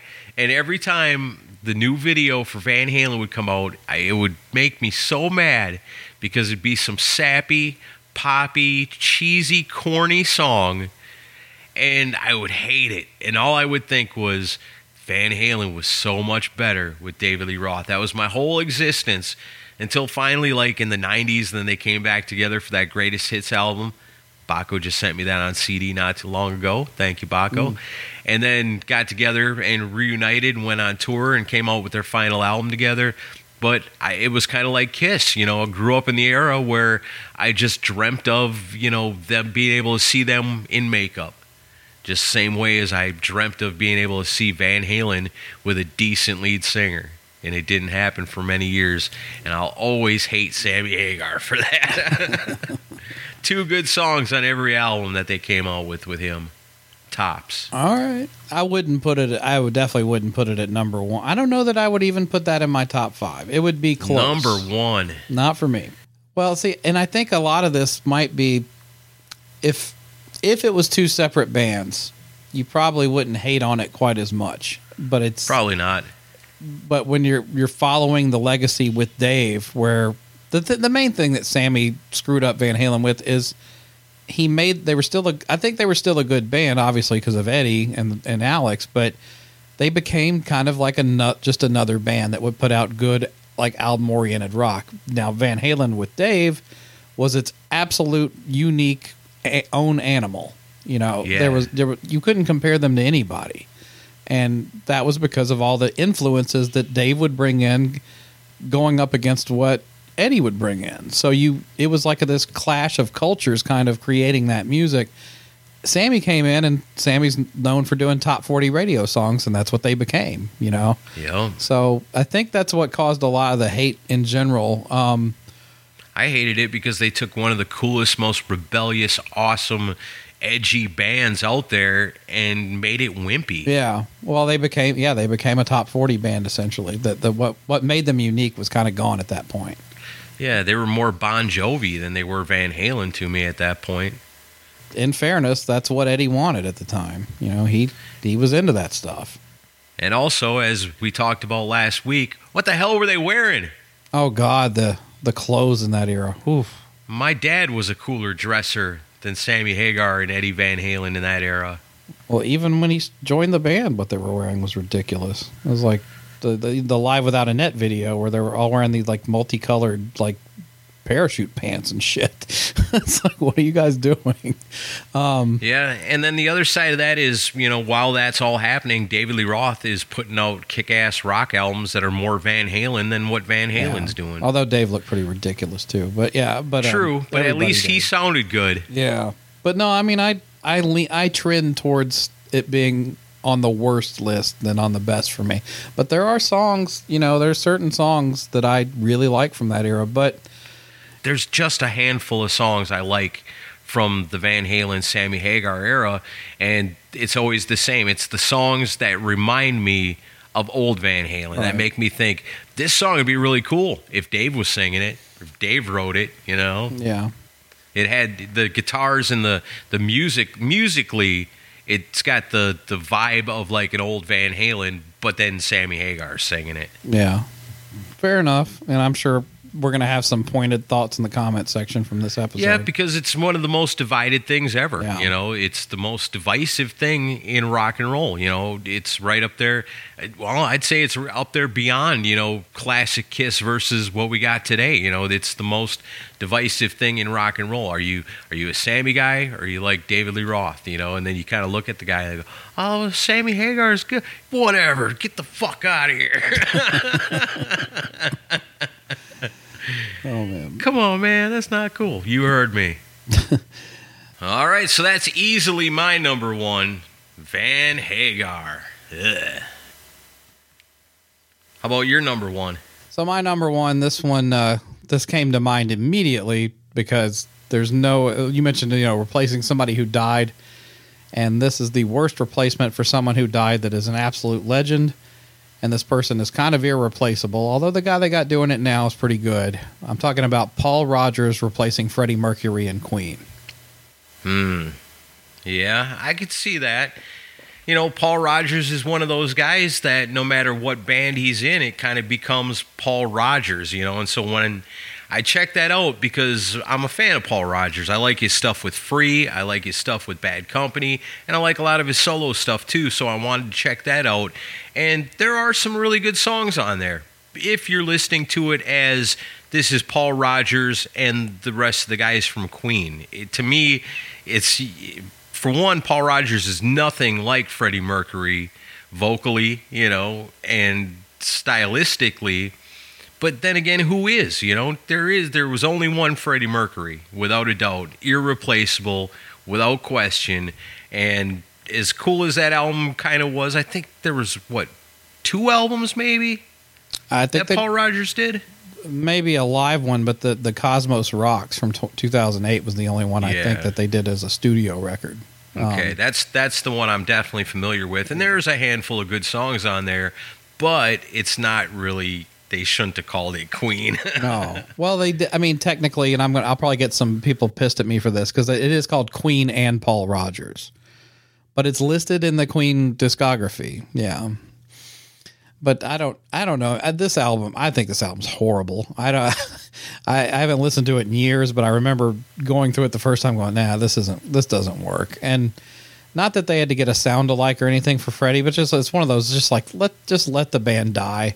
Um, you know, they got Adam Lambert now, and Adam does a great job. I mean, they did a, a pretty cool documentary on on working with him, and I can respect what they do with him because he kind of fits along that same thing, and they're paying tribute to Freddie throughout. But this yeah, Co- this Cosmos Rocks album, and just Paul Rodgers is just not the right fit for this material. I just I, the wrong the wrong kind of singer for for that stuff, and especially, and I don't think he handled the old material that great either. He's just the two very different vocalists. yeah. And uh, yeah, this was the this was my number one immediately when it came to mind. So yeah, that was an easy pick for me. Okay, not bad. So there you have it. You each got our top five worst replacement singers of all time, in our opinions. But we also want to concentrate on the positive too, so we're going to talk about the best. And like I said at the beginning of this, it's a lot easier to find fails in this experiment than there are to find successes. So the whole list of bands that I had that I thought, you know, you just can't touch the original singer in my list, I've only got four outside of my top five that I thought were worth mention that just didn't quite make the list. So the first one on my also mentions list would be Tim Skold taking over for Zinny Zan in Shotgun Messiah. I think mm-hmm. that was a good move. That turned out great. Yeah, Another one I got on there, I just got this on there for the hell of it 'cause I'm not familiar with anything they did before, but I mean, Rob Halford replacing Al Atkins. well, I don't, yeah. I don't know anything about Al Atkins, but I can only assume it was a great improvement when Rob Halford joined Priest. Well, he, he did write "Victim of Changes." That's true. But, you know, you know. I know. All right, and then I got uh you said, you know, you mentioned Kiss earlier, but, you know, vocally, I'm going to say Ace Frehley over Tommy Thayer. okay. All right. You can't replace the original there. Yeah. Bit of a reach there, but I got you. that should have been on the other list, but I just thought that was worth a mention. And then uh, my final one outside of my top five is Stevie Rochelle taking over for Jim Gillette in Tuff. Jim Gillette, crazy singer, you know, did that stuff with Nitro. I think he was a good fit for that, but for what Tuff was doing, just being a straightforward rock band, I think Stevie Rochelle was there. You know, maybe it all wasn't right time, right place, but nonetheless, they put out some great music. yeah, I I don't know enough of the Gillette material to even have an opinion on that one, but I'll, I'll take your word for it. I don't think there's a whole lot. Yeah, the uh, I mean, I pretty much mentioned everyone that almost made my best list: uh, Brian Howe, Bad Company, uh, Graham Bonnet, and Joe Lynn Turner, and Rainbow, Todd La Torre, and Queensryche. The only other one that I didn't mention before was um, Steve Augeri um, replacing Steve Perry in Journey. I thought he was very good for the time, and they they even did some really good original material together. Now his voice got shot and that's why he's gone now. But and of course Arnel Pineda is, is great doing that job now. But uh, but Steve Augeri coming off, you know, to to come off Steve Perry and, and replace him, that's a tall order, and they did do it successfully at the time. Yeah, I guess so. That'd be one I'd have to put on the you just can't top the original list. No, but they had some radio hits with him, so I mean it Yeah. was, and the, and they they went right back to great live business. So I'll, I'll give them credit for that. Here's a pretty deep one that I just kind of thought of now, and most won't get this, but some will. There was a band called Asphalt Ballet, and they came out with an album that was really good with their original lead singer. And then, for whatever reason, he was out of the band, and they got a different singer, and it completely changed the band. But both albums are really good, but in different ways. Hmm. So I'll that was one listen. that's just kind of a lateral move because they were both good. right. Are you ready to get into the best? I'll go first this time. Okay. All right, for me, my number five on the best replacement singers list is Ian Gillan taking over for Rod Evans in Deep Purple. Talk about Mark 1 to Mark 2. The stuff with Rod Evans, I think there's only two, maybe three albums. Eh, they're not really great, you know, kind of psychedelic old hippie rock. It's not like the Deep Purple you would think of as time would go on, you know, Smoke on the Water and stuff like that. You know, maybe I'm a Leo. So many great songs with Ian Gillan. Mm-hmm. And Rod Evans stuff, just can't touch it. So, yeah, definitely an improvement when Ian Gillan joins Deep Purple. Number five. They certainly went went a lot further places with him than they did with Rod Evans. I mean, I think uh, I do like the song "Hush" with him. I think that's a great yeah, song. yeah, but, that is uh, a good song. But yeah, you know, well, we know my thoughts on Ian Gillan. I'm not a big fan, but but you can't deny the success they had with him, of course. Right. So good choice for number five. So my number five. This this will probably make a few people laugh and might make some people angry, but I have a specific love for the Accept album "Eat the Heat" from the '80s. So I'm gonna go with David Reece replacing Udo. Oh, so you're one of those people that's mad I at me. don't even know what to say. I outrage maybe. I don't know. That's to me that's ridiculous. Well, I mean, it was it was definitely them trying to fit in with the times, Yeah. trying to keep up with the Joneses, and you know they. It's funny because like that Russian roulette album they had with Udo that was right in '86, you know, was kind of like their old sound, and it's a good record It's a too. great And I like a lot. I like a lot of their stuff, but they wanted to do something that was more commercial, so they they get David Reece in and they put this album but i love a ton of the material on this album i mean there's there's a lot of great songs on here uh, the, the one of uh, obviously the the obvious choice is generation clash which is a fucking great song um I mean, but it's- chain it's reaction Not a, it's not a bad album, but it's not a good accept album. i hear that but i'm viewing it more on its own merit but uh because i just i love the sound of it i love the production of it i love the playing on it i love the songwriting on it And you know, Christopher Williams, our friend that plays drums in Accept Now, always laughs at me when I tell him how much I love this record. Yeah. And I'm like, "You guys need to play some stuff on that." He's like, "That will never happen. I can guarantee you that." I'm sure most people laugh when they hear you saying these things.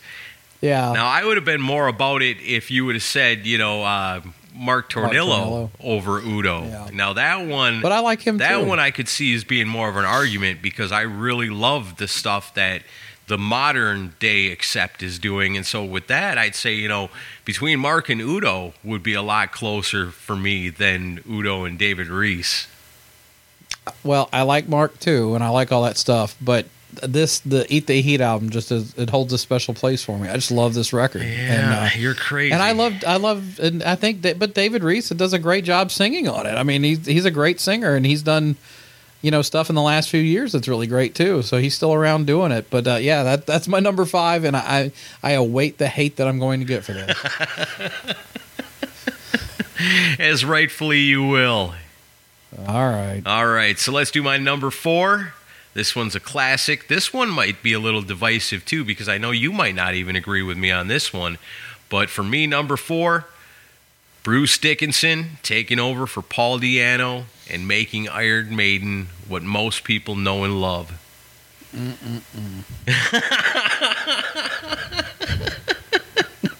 I mean, nothing against those first two albums. I love them. I really do.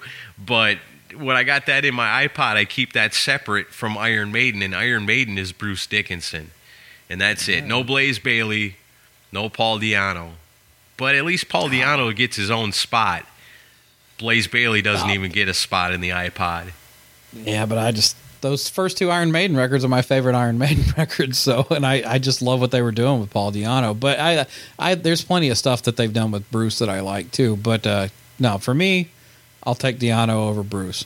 Hmm. Wow. Yeah, I don't know about that. For me, number four, Bruce Dickinson over Paul Di'Anno. All right.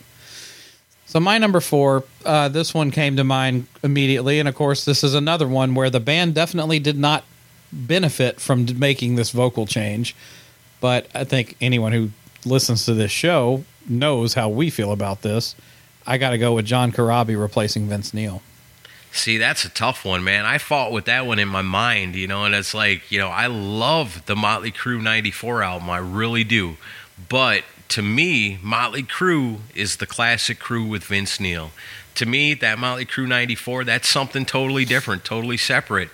And in my own perfect alternate reality, maybe John Corabi never joins Motley Crue. Maybe he sticks it out with the Scream, and the Scream becomes just as big as Guns N' Roses, and we get a lot more albums out of John Corabi in that era. But that's not the way things worked out. When somebody says, "Hey, you want to join one of the hottest bands in the world right now?" You don't say no. You go for it. And what John Corabi was able to do with Motley Crue was outstanding. You know that that '94 album, and like Chris just said, you know, you guys probably know how we feel about it, but if you don't, you know, and you are not familiar with Motley Crue's self-titled album from 1994, when John Corabi replaced Vince Neil, man, you really owe it to yourself to give that one a listen, really give it a chance because it is amazing. Now, is John Corabi the lead singer I think of when I think of Motley Crue? no, No, probably. No, I I will always be all about Shout at the Devil, all about that first album, all about that that era of Motley Crue. That's that's Crue to me. Well, I, I agree with that, but I'm just picking favorite replacement singers, and I'm sorry, but Corabi did my favorite Motley Crue record, and I think it's one of the best albums. You know, it's it's one of my favorite albums of all time. So I Yeah. I had to put it in there. So yeah, he's definitely making my top five just because of how amazing that record is. I can argue it, but I can also agree with it. So I'm going to go ahead and agree with it. All right. All right, so then for the best for me, number three, I'm going to go with Faith No More, Mike Patton replacing Chuck Mosley. Gotcha. Well, yeah.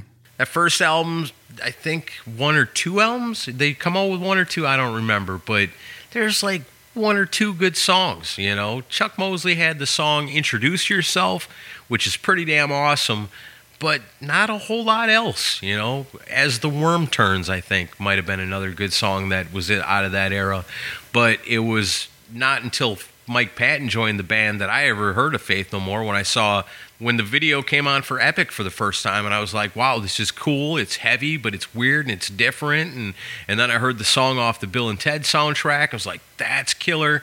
And then I was all in on Faith No More. Man, I love Mike Patton as a vocalist. I think he's one of the best out there. And then I had gone back to check out some of the other stuff that came out before, and it's like, man, this stuff kind of sucks. You know, I'm glad that they found this guy and were able to create together what they were doing with him, and it worked for a long time. You know, him and that uh, Big Jim. Jim Martin. Yeah, Big Jim Martin, the guitar player. I loved it when they were all in that band together because he kept it heavy and then it's like the rest of the band kept it experimental and somewhere in the middle they came out with this really cool thing you know? And so i would definitely say on the top five best replacement singers you got to put mike patton on there. Yeah that the stuff with chuck mosley is odd compared to what they became. I mean it, it, it definitely they became a different band with mike joined the band. So i mean it, yeah. and i and yeah if you're looking for recommendations for me at least um if you want to get into Faith No More, listen to the Angel Dust record. That's an amazing record. Oh, it's killer. I love it. Yeah, love that one. Okay, so it's my number three now. Um, all right, this one came to mind pretty quickly. Um, and here's another one where, kind of like with Van Halen, you have two very different eras of this band, and there was success on both sides of it. Um, but the the replacement singer had by far the most success with his first album with this band and I'm talking about when John Bush replaced Joey Belladonna in Anthrax. Mm, that's a good one. That's one I definitely fought over in my mind too because I I just love both versions too much. I kind of see them as equals but different. You know, they yeah. were there's stuff that Joey Belladonna Anthrax did that I would never want to live without. Songs that if I heard it every day, I'd probably never get sick of it. But man, when when Sound of White Noise came out, I was completely blown away by that album, you know. And at the time, I didn't miss Joey Belladonna at all. I was really excited about what they were doing with John Bush. And so over time, though, you know, it comes back around. You know, it's the John Bush era kind of peters out. Mm-hmm. And Joey Belladonna ends up coming back, and it's all good to me, man. I love all eras of Anthrax. Yeah. You could almost have Joey Belladonna over Neil Turbin on this list for best replacements. I think. Oh yeah, because I yeah I'm not a the fistful of metal album. I mean, it has some great riffing on it, but I can't stand Neil Turbin's vocals on that record. I just no. I never have liked it. Um, but yeah, with John Bush though, I mean, they became uh, and one thing is like I, I got it. I mean, I'm the man is how I got into Anthrax. It was a yeah, goofy yeah. goofy fucking novelty song, you know. And then you know they're doing the stuff with Public Enemy, and it was cool and all but they kind of came off like a kind of like a novelty act, you know, yeah. with some of this stuff. Like they were kind of goofy. They had they were wearing fucking Teenage Mutant Ninja Turtle shorts on stage, and like they they didn't take themselves seriously. But I and I like that about them because they were like the one they were like the one band in the the big four that didn't seem overly serious, and I like that they had fun with it. But then on the same token, when John Bush comes in, they become a more serious band, and you kind of got to see what the potential would be by them taking it seriously. And Sound of White Noise, one of the best albums of the '90s, in my opinion. Yes. And oh, definitely. It's just loaded with great material, and Dave Jerden deserves, you know, tip of the hat for his production work on that record. Yeah. But uh, so you've got that album. Then you know, Stomp 442 was a bit of a letdown, but to me, I love a lot of that Bush era stuff. Like um, I love the Volume Eight album. It yes, it yeah. does sound like it's poorly produced, but the material on that and the riffs on that album are amazing and then um, obviously volume you know so volume eight, and then we've come for you all. That's an amazing record.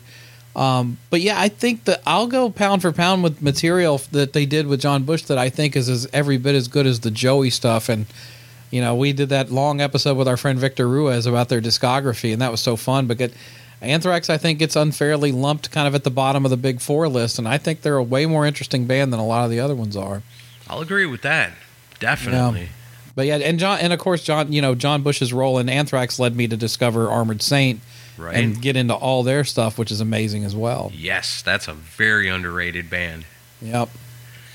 All right, that's a good number three. That brings us up to number two. This was one that I thought of like pretty much immediately when we put this together, and it fell down to number two as I put more thought into the list. But this one just seemed so easy to me. Number two on best replacement singer list is Phil Anselmo taking Pantera to a whole new level after taking over lead vocals from Terry Glaze.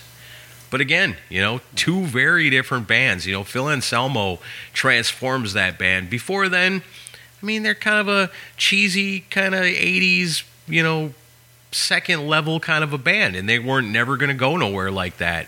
Yeah. And Terry Glaze is good at what he does. You know, he had that Lord Tracy album that he was the lead singer on, and when they're doing that kind of rock, he fits it pretty well, you know, which is okay because they were all right. But when Phil Anselmo joins the band, it totally changes everything about it. And they become something new that is heavy.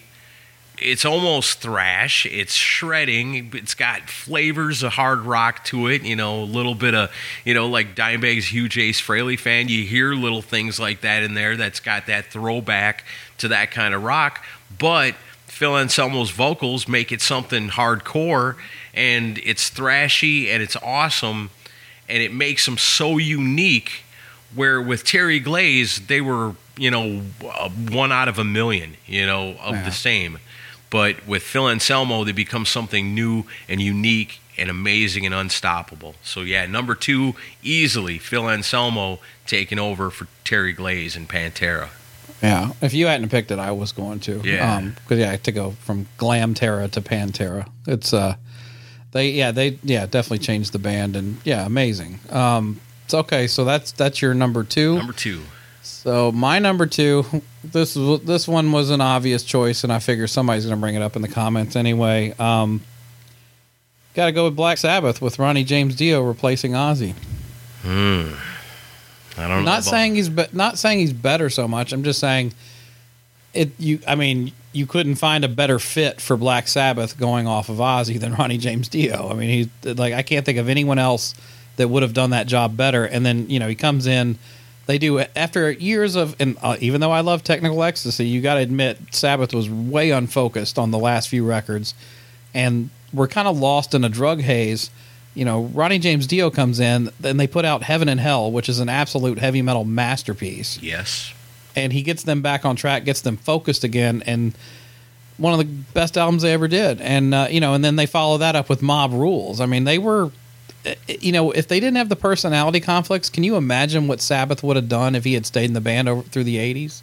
Yeah, it would have been some awesome stuff. You know, me, I'm always the Ozzy guy when it comes to Sabbath. I'm always going to choose Ozzy era over just about anything else. You know, there ain't too many Black Sabbath songs with Ozzy on vocals that I don't like, but there is no denying that if anybody's going to replace Ozzy in that time frame, there truly would have been nobody better than Ronnie James Dio because not only does Ronnie James Dio come in and fill the void lost by Ozzy, but he comes in and transforms that band. You know, we talk about people wanting to say, "Oh, I want to take credit for taking this band and bringing them back to being, you know, better than ever," you know, and this and that. And that's that's a dime a dozen. You know, people say that dumb shit all the time, but Ronnie James Dio really did. You know, not only did he keep Sabbath relevant, he really brought him to a whole new level. You know, and even mm-hmm. though I'm always going to be the biggest fan of the Ozzy era original Sabbath there's just no denying what Dio came in and did with that band. And those two albums, like you said,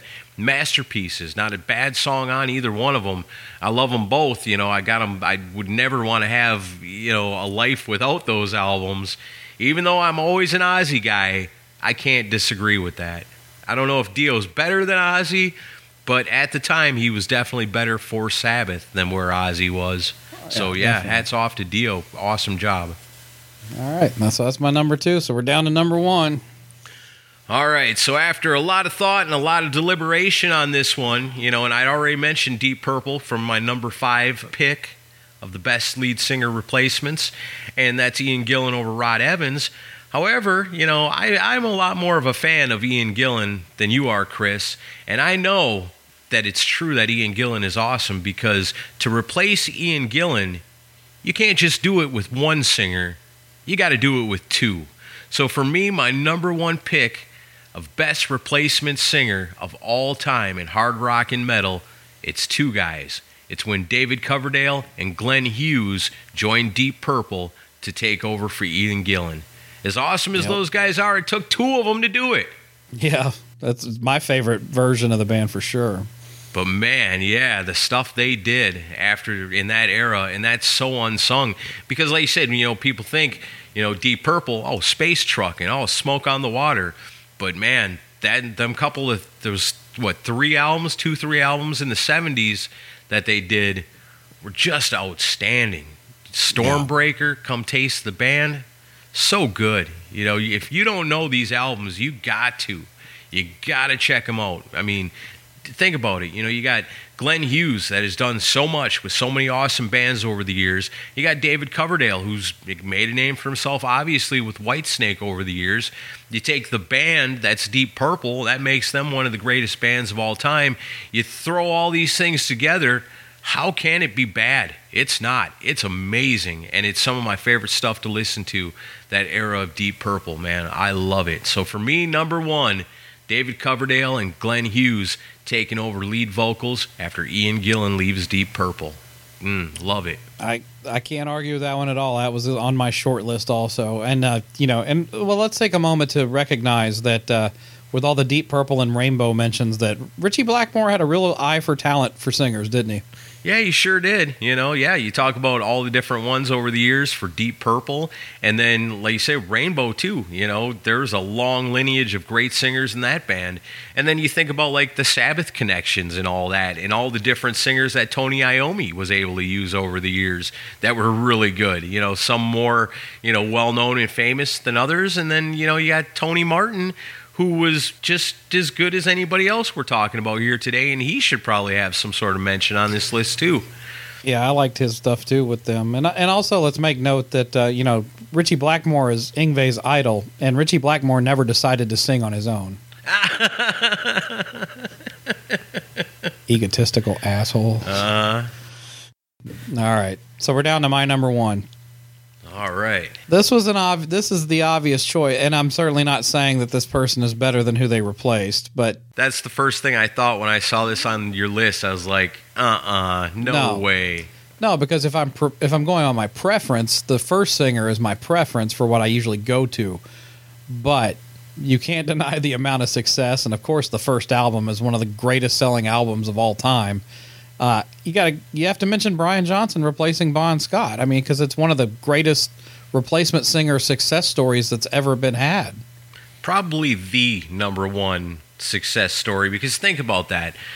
Bon Scott is freaking awesome. Maybe the greatest frontman, lead vocalist of all time. People love this guy. You know, the stuff that he was doing, ACDC was climbing. You know, they were their popularity was growing and growing and growing. And right when they were about to just explode, he's dead. Yeah. It's over. You know, it would have been easy for ACDC to go, well, you know, we got to stop. Who are we going to ever find to replace a singer and a front man like Bon Scott? It's impossible. But they did it. You know, not only did they find the guy, the right guy, they didn't go through 10 different singers over the years. They found the guy right off the bat. And then the rest of the credits got to go to Brian Johnson himself because yeah, ACDC found him, but he's the one that's got to make it happen. He's the one that's almost got to he's got to overcome insurmountable odds because he's got to know in his heart. We talked about this with other people on this list. I'm never going to be Bon Scott. All I can be is the best Brian Johnson, the best lead singer of ACDC that I can be.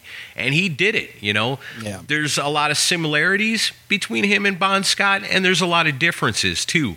But nobody on this list has ever taken over a band lead singer that the lead singer before them was so popular to be able to come in and step right in and then have the band's greatest album ever Yeah.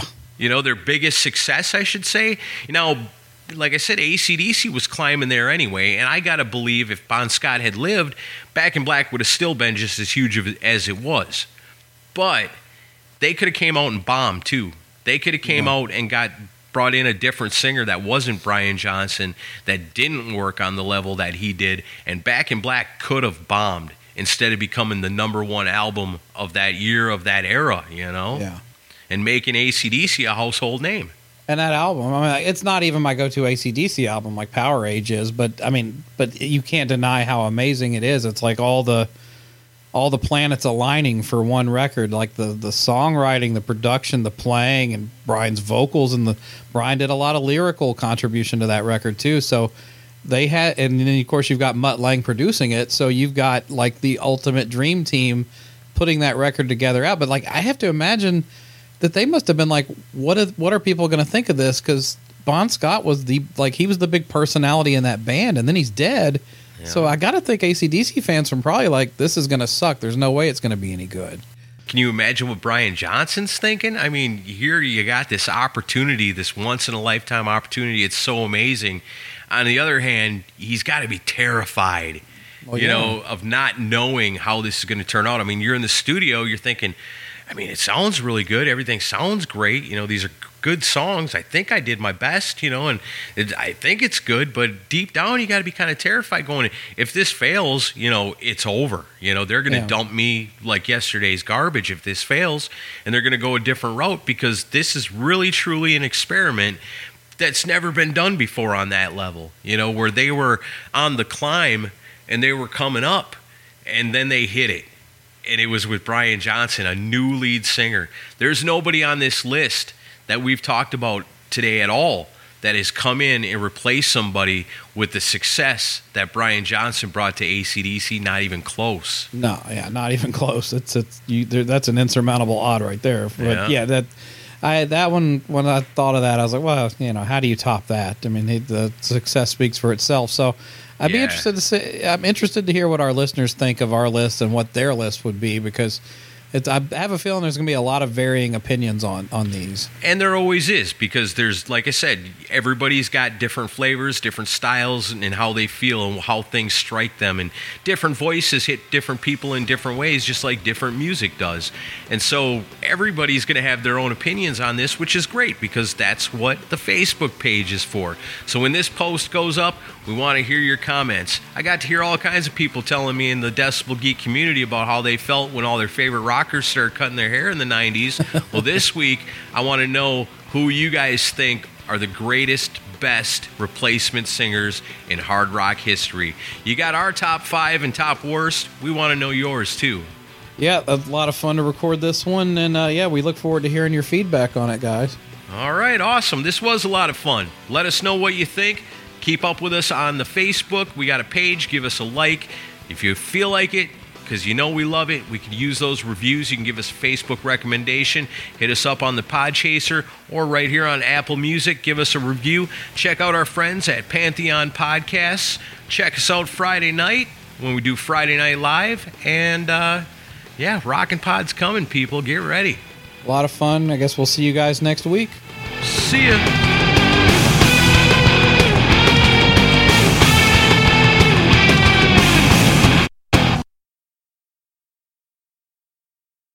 Looking to expand or move your company? Look no further than Ohio. With a talented workforce for in demand industries like tech, healthcare, engineering, manufacturing, and more, you can staff up and scale for growth. Ohio's central location and reliable infrastructure will help you impress your customers, while Ohio's affordable cost of living and quality of life will excite your employees. Why survive somewhere else when your business can thrive in Ohio? Visit successinohio.com today. 92% of households that start the year with Peloton are still active a year later. 92% because of a bike? Not just bikes. We also make treadmills and rowers. Oh, let me guess, for elite athletes only, right? Nope. It doesn't matter if you're an avid exerciser or new to working out. Peloton can help you achieve your fitness goals. 92% stick with it. So can you. Try Peloton bikes, tread, or row risk-free with a 30-day home trial. New members only. Not available in remote locations. See additional terms at onepeloton.com slash home dash trial.